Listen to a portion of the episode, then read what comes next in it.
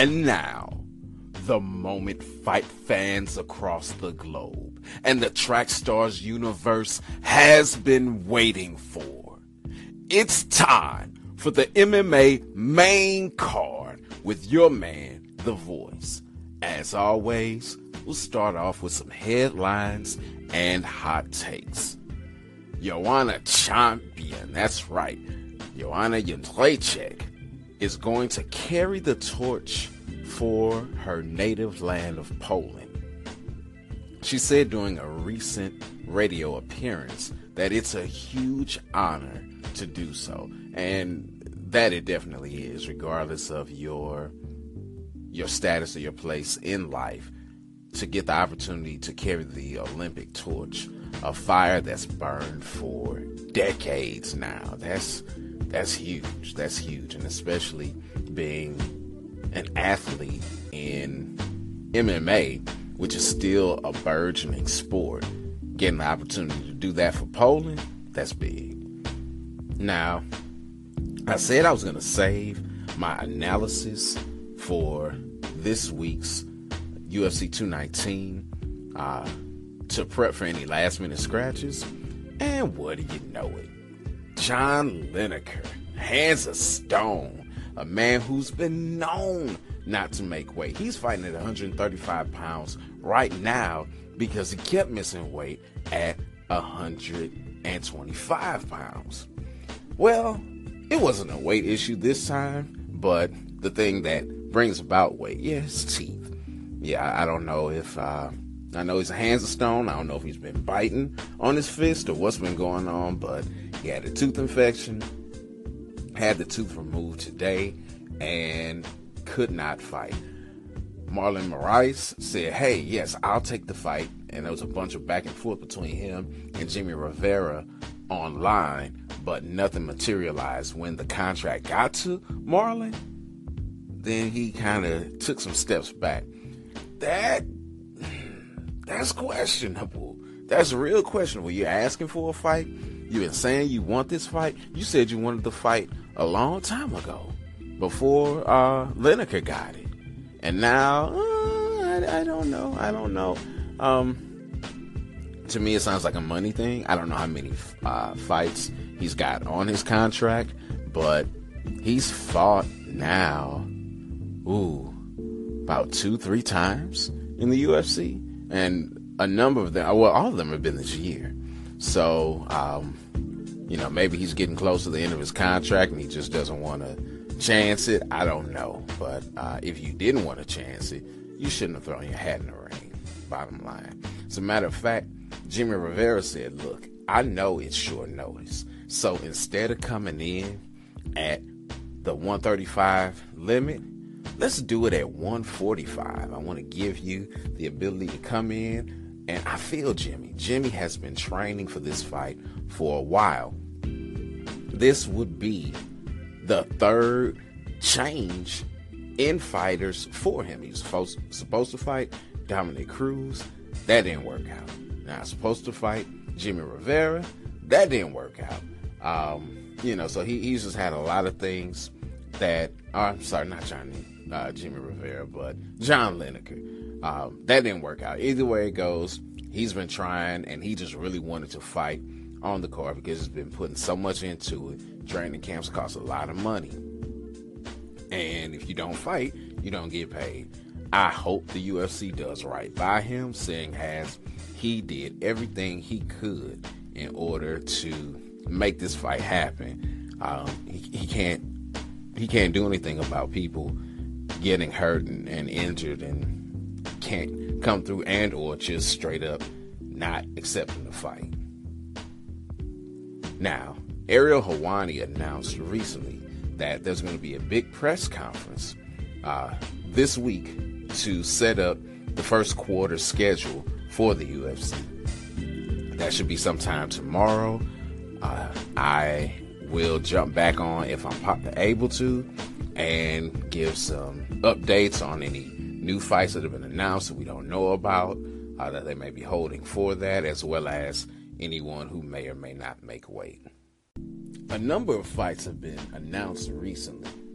the one that stands out most to me is Tecia Torres facing Jessica Andrade, and that's been scheduled for UFC on Fox 26. That's really going to that's going to mean a lot as far as the women's strawweight division is concerned because really the winner of that fight should be the number one contender.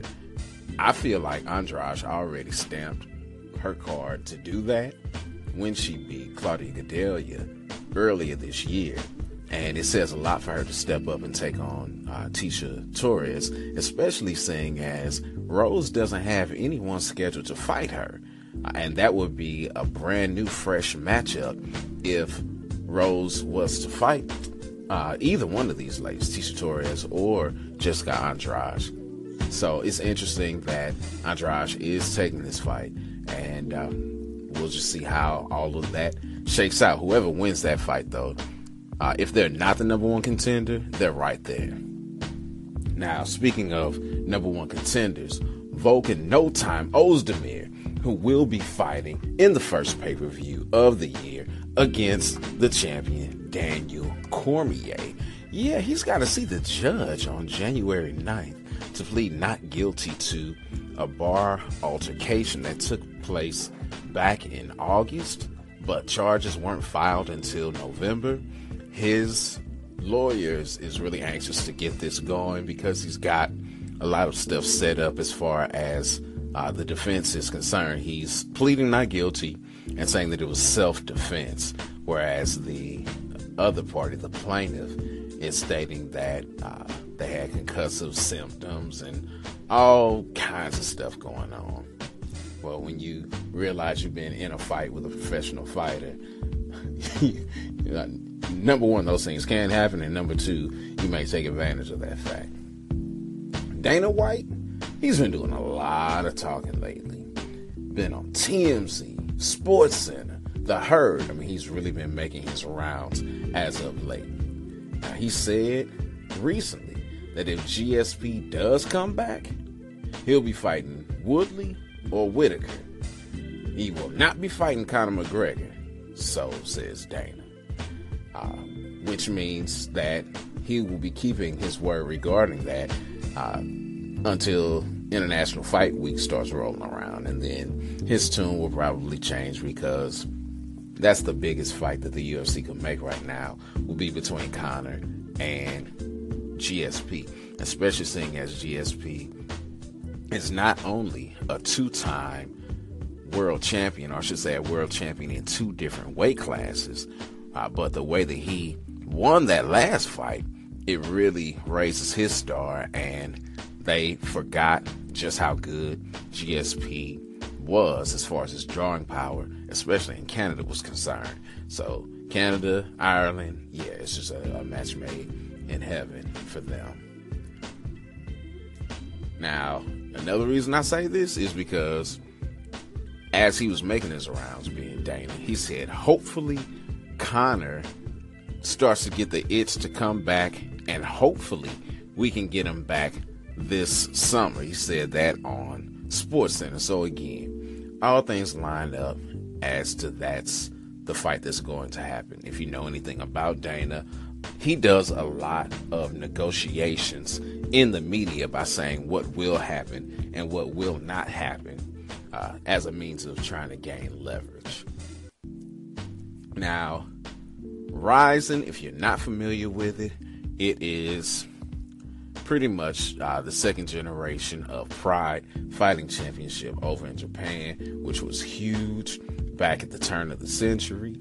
Um, they've got some fights going on this weekend, and the training partner and bestie of Cyborg, Gabi Garcia, came in 27 pounds over the contracted weight for her fight with a 53 year old former professional wrestler, someone who hasn't fought MMA in nearly a decade, uh, being Shinobu Kandori. That's just a hot, steaming pile of mess. She's nearly 75 pounds more than Kandori. Crazy.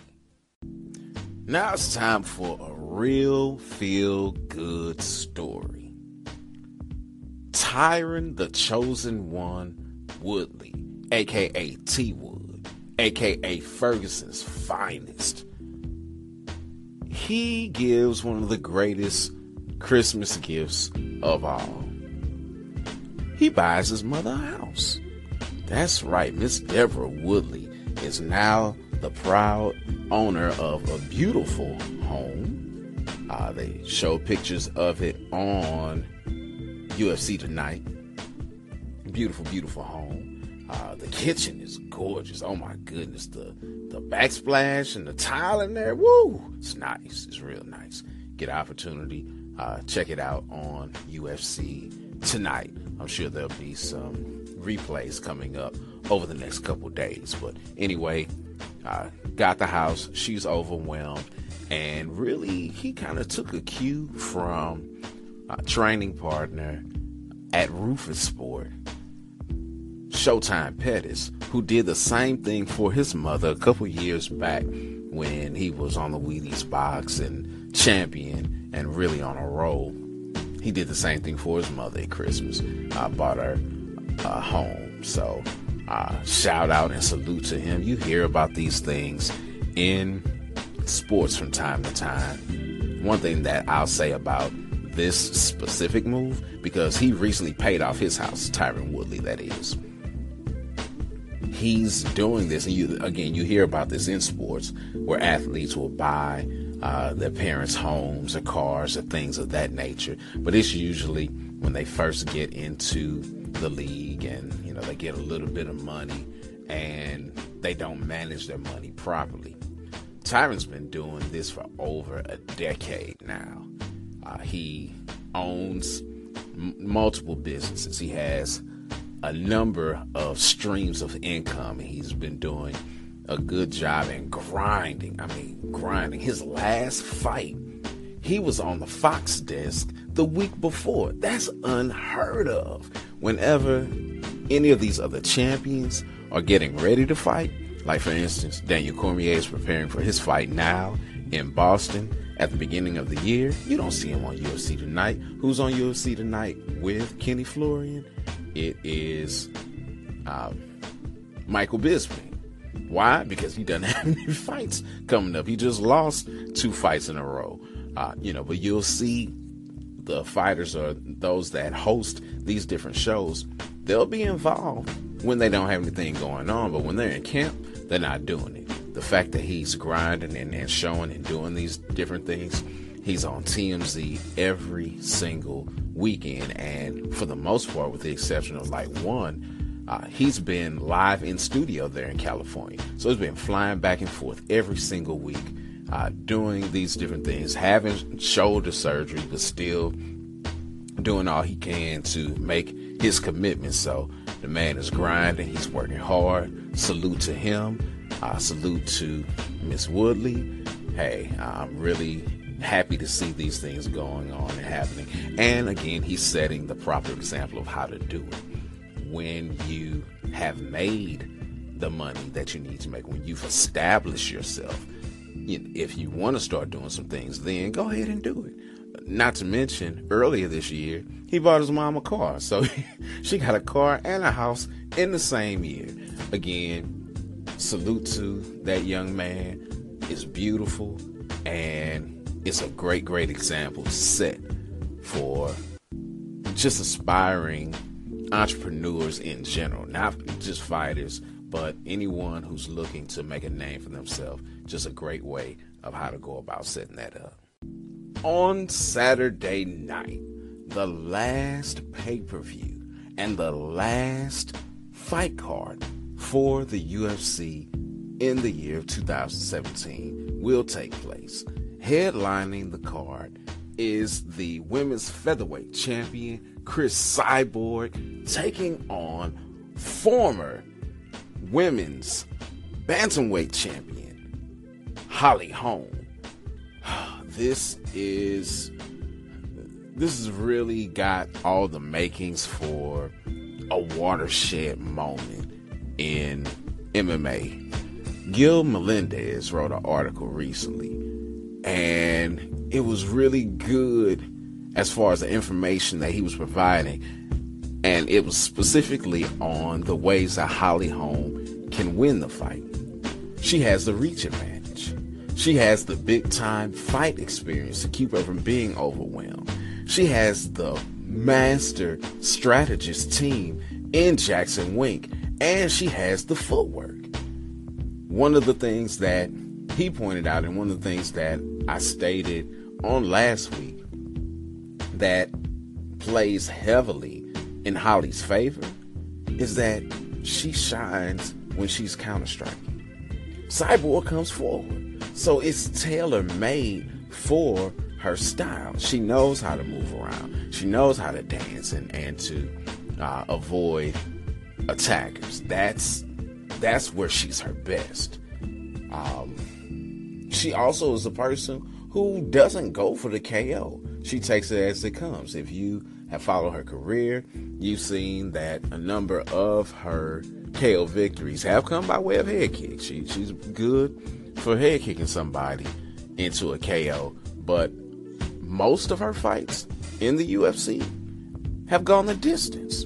As a matter of fact, when she was going to fight Ronda Rousey, that was one of the knocks on her. Like when she was killing everybody, back when she was in LFA. I'm sorry, not LFA. Uh, that was it was LFC back then. She was killing everybody when she was fighting there, but now that she's you know going up against some stiffer competition, you know, it's all these decisions. What's going on? And again, it's really the style of the fight that has much to do with it. She said on Facebook Live earlier this week that, again, she's not looking for the uh, KO. So her cardio and testing Cyborg's cardio could be a great advantage for her because Cyborg has not gone to a decision, really. I mean, she's only been to a decision one time in her career, and that was her second professional fight, which was against Vanessa Porto, and that was coming off of a loss. Uh, Marloes Coenen has seen the most cage time with uh, Cyborg, taking Justino to the third in their first matchup for the Strikeforce title, and then to the fourth round in their second matchup for the Invicta title. Never ever has Cyborg been five rounds, and Holly's done it numerous times, including her last title fight back in February in this very weight class. So not only does she have experience going five rounds, but she's got experience going five rounds at 145 pounds. Uh, it's going to be interesting. It's going to be interesting. There are ways that Holly can get it done, which is what makes it so intriguing. The Cyborg has been this juggernaut, just this unstoppable force when it comes to fighting. And to see someone who may have a way, may have that combination to unlock Cyborg is that's intriguing. It's very intriguing. Now, in the breakdown by Goosen, I mean Gooden and Hardy, they there was something else that was stated there that I didn't take into account. Holm is a southpaw, and she's dealt with pressure fighters before. However, when Tate put the pressure on her, being Holm, she eventually broke in that fight. So, again, there's so many different moving pieces. Will uh, Holly Holm become the giant killer that took out both of the most dominant fighters? Will Cyborg rise to the occasion and beat her stiffest foe to date? You'll have to tune in to see. The co-main event pits Edson Barboza versus Khabib Nurmagomedov. uh, I was watching UFC tonight, and it was so funny. Uh, they had Tommy Toehold doing his stick on there and making uh, predictions for 2018. And Khabib was like, I predict I'll fight twice before 2027. oh man, that was so funny because Khabib, I mean, this is the first time he's fought this year. He was supposed to fight Tony Ferguson for the interim belt. Um, I want to say that was International Fight Week or somewhere in there. He was supposed to fight uh, for the interim belt, and that was really uh, the people's main event. That's what people were tuning in to see. That didn't happen, and that fight card it went off, but uh, it went off with a whimper. So, uh, Khabib fighting, he's always hurt. There's always something going on where he can't fight. Uh, so there's a lot of injury. Khabib is undefeated, and he's a beast. When he fights, it's yeah, he looks unstoppable, but he stops himself often with being injured. Now, he calls Edson Barboza the most dangerous striker in the lightweight division. He could be. I mean, he's got a lot of of spinning head kick knockouts and things of that nature in his uh, profile. But if you know anything about Khabib and his style, he's a wrestling heavy fighter. He's a sambo fighter. He's a judo black belt. So he's looking to get his hands on you. No easier way than to get your hands on someone than for them to spin and give up their back to you. So I don't know what what methods Edson's going to employ in this fight, what kind of techniques and what strategy he's going to use. It'd be interesting to see the game plan that Mark Henry draws up for this fight. Now, something else that was stated within the Good and Hardy breakdown of the fight is they talked about Khabib's swinging jab. Uh, Hardy really couldn't come up with a name for it. That's just kind of what I called it looking at it. And it's like a pendulum, the pendulum swings back and forth. He just swings his hand up and, and jabs up with his hand, and it often catches people unaware because of the angle that it's coming from. You really can't see it coming, and you don't know what's going on until you get hit. And anyone who's watched fights knows that it's the punch that you don't see that hurts you. So that's going to be interesting to see how uh, that plays in within this fight. The Voices marquee matchup for the main card, though, pits Cynthia Calvillo versus Carla Esparza. This will be Calvillo's third fight this year, and I know it's at least her second pay per view fight, including her first one. Um, maybe all of her fights may have been on pay per view this year. I just don't remember. But she knows, and she has been getting a push from the UFC. She knows the push she's getting from the UFC, and she is working. She showed up to media day today, dressed to kill. Had her uh, her uh, cocktail dress on with her high heels, all made up. She knows the spot that she's in, and if she can beat the former strawweight champion, she's going to be in great position as far as 2018 is concerned. Now, what the Voices Marquee matchup for the preliminary card was going to be got bumped up because John Lineker uh, wasn't able to fight. And that's Marc the Bone Crusher Diakiese versus Dan Hooker. I called him Dad Bod. I'm sorry, that's Dan Kelly, this Dad Bod. My bad. So, uh, quick editorial regarding that. Uh, but that fight should be phenomenal too. And then it starts off with oh man, a phenomenal fight. Carlos Condit versus Neil Magny. Condit is the former interim welterweight champion. This will be the first time he's fought in a year. Neil Magny always brings it. It'll be a great, great test. It either puts Condit back on the map or it is the highest profile victory in Neil Magny's career.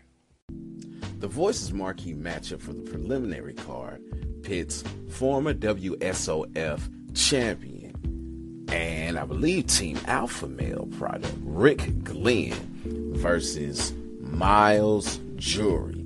Myles Jury came in the game with a lot of hype behind him, and rightfully so. He was undefeated, he was on a roll, and then he ran into Cowboy Cerrone, who is the true litmus test of where you stand as a fighter, and he uh, did not pass the test. He lost his fight to Cowboy, but he's only lost twice in his 16 fight career. So this should be one a great test, and, and Myles hasn't fought in a while either. So it should be a great test for him. And it should just be a very good fight between two high level fighters. And that's why I'm choosing that as my marquee matchup for the preliminary card. We're at the end of the year. And this is the time of year where many people will reflect on the things that have happened previously in the year. Now, granted, we do have another fight card where anything can happen. But as of right now, the top picks for me, as far as KOs and subs and things of that nature, as of right now, unless something crazy happens, yeah, Ngannou's decapitation of Overeem is the KO of the year. I know it wasn't that long ago. There were some other great KOs. Um, Aaron Pico's one hitter quitter left hook of Justin Lim comes to mind. Tywan Claxton's. Uh, I mean, he changed his whole nickname. He went from Speedy Claxton to Air Claxton. Uh, made up logos, tried to uh, had a Kickstarter going and tried to get some T-shirts out there and all of that.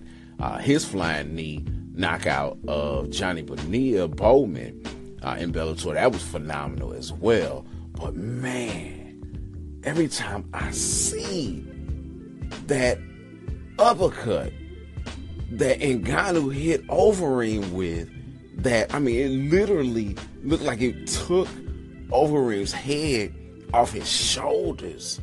And that was with his left hand. It wasn't even with his power hand yeah, that that it, it, sends chills down my spine just thinking about it. And every time I see it, it's just like, oh my goodness, it, this is yeah, it, it was crazy.